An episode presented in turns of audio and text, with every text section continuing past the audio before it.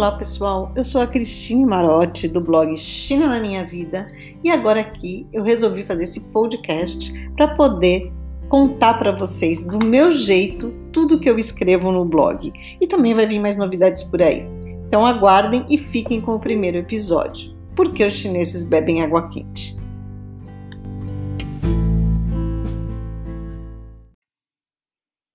Por que que os chineses bebem água quente? Bom, lá pelos idos de dois mil e cinco, cheguei em Changchun sem conhecer nada da China e perdida entre a sensação de espanto e deleite com todas as novas descobertas.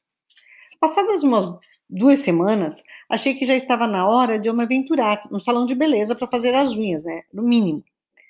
Descobri nesse tempo que na China tem os salões para cabelo e os salões que fazem unhas, são separados. Hoje isso é até comum no Ocidente. Mas naquela época eu achei bem estranho. E o que, que a água quente tem a ver com toda essa história? Tudo, minha gente, tudo. Porque foi ali que realmente eu percebi o quanto essa forma de beber água é presente na vida do chinês. Até então, morando num service apartment de uma rede internacional, algumas coisas passavam despercebidas, camufladas no dia a dia. Eu já estava boa na mímica, e com um caderninho onde eu anotava, da maneira que entendia, as palavras básicas para sobreviver perto de onde morávamos. Sentei para fazer a unha e aí a moça me trouxe uma caneca com o que pensei ser um chá. Quanta gentileza, não é? Peguei a caneca, sem pensar, e dei um gole. Voltei com o copo instantaneamente para a mesa, gente, aterrorizada com o que via e com o que sentia, né? Olhei novamente, pensando, cadê o chá? Como não conseguia me comunicar, deixei a caneca ali até esfriar e depois tomei a água um pouco mais fria. Bom, começou a busca daí. Desse dia em diante, eu comecei a perceber mais nos detalhes. E mesmo no restaurante do hotel, os garçons andavam com uma garrafa térmica para cima e para baixo e sempre colocavam um líquido no copo dos chineses, nos copos, né, dos chineses, que estavam ali. Perguntei o que tinha na garrafa e adivinhe?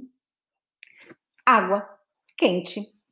Mais solto e confiante, comecei a comer em restaurantes locais. E tudo que eu recebia para beber era água quente. Bingo, para quem acertou. Um detalhe, um detalhe, né? Era verão, temperaturas altíssimas e o povo bebendo água quente. Imagina como é no inverno de menos vinte e oito graus. Aí também comecei a reparar que todos levavam uma garrafinha térmica na mão. No bolso, na mochila, dentro do carro. E nas lojas, nos supermercados, sempre havia uma seção especial com muitas garrafas térmicas de todas as cores, tamanhos e formatos. Além disso, os bebedouros onde colocamos galões de água mineral, como no Brasil, né?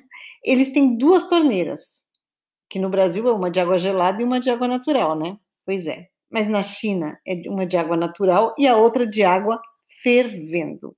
Eu quase me queimei no início. Jarras elétricas são itens praticamente indispensáveis em todos os lugares e nos locais de circulação como aeroportos, estações de trem, todos esses lugares há bebedouros públicos onde tem uma saída de água fervendo. Claro que tanto serve para o chá, que eles também tomam muito, como simplesmente a água pura para se beber, a escolha do freguês. E por que água quente? Quando você pergunta a um chinês por que ele bebe água quente, a resposta geralmente é: ah, é melhor para a sua saúde. E claro, foi essa a resposta que recebi de todos os chineses com quem eu conseguia me comunicar. O tempo foi passando e eu comecei a achar aquilo interessante. E comecei a beber água quente. Depois fiz alguns cursos de tradicional medicina chinesa e aprendi um pouco mais sobre isso. De acordo De acordo com a T C M, beber um copo de água morna pela manhã e depois das refeições ajuda o sistema digestivo, digestivo e, por causa da sua temperatura, e supostamente auxiliam no fluxo sanguíneo. À medida que aumenta a circulação sanguínea, ajuda a desintoxicar o corpo. Por outro lado, a água fria retarda a função dos órgãos e faz com que os músculos se contraiam. Bom, há controvérsias, mas é isso que a gente aprende na, nos cursos de, de medicina chinesa. Resumindo, Para a medicina chinesa, o consumo de água morna não agride a temperatura do corpo, proporcionando a harmonia, o equilíbrio ideal entre o yin e yang, e, em consequência, o qi também está em equilíbrio. Na antiguidade, quando não se tinha tanta facilidade para esquentar a água, sempre as pessoas doentes, as grávidas e os idosos tinham preferência para receber o líquido.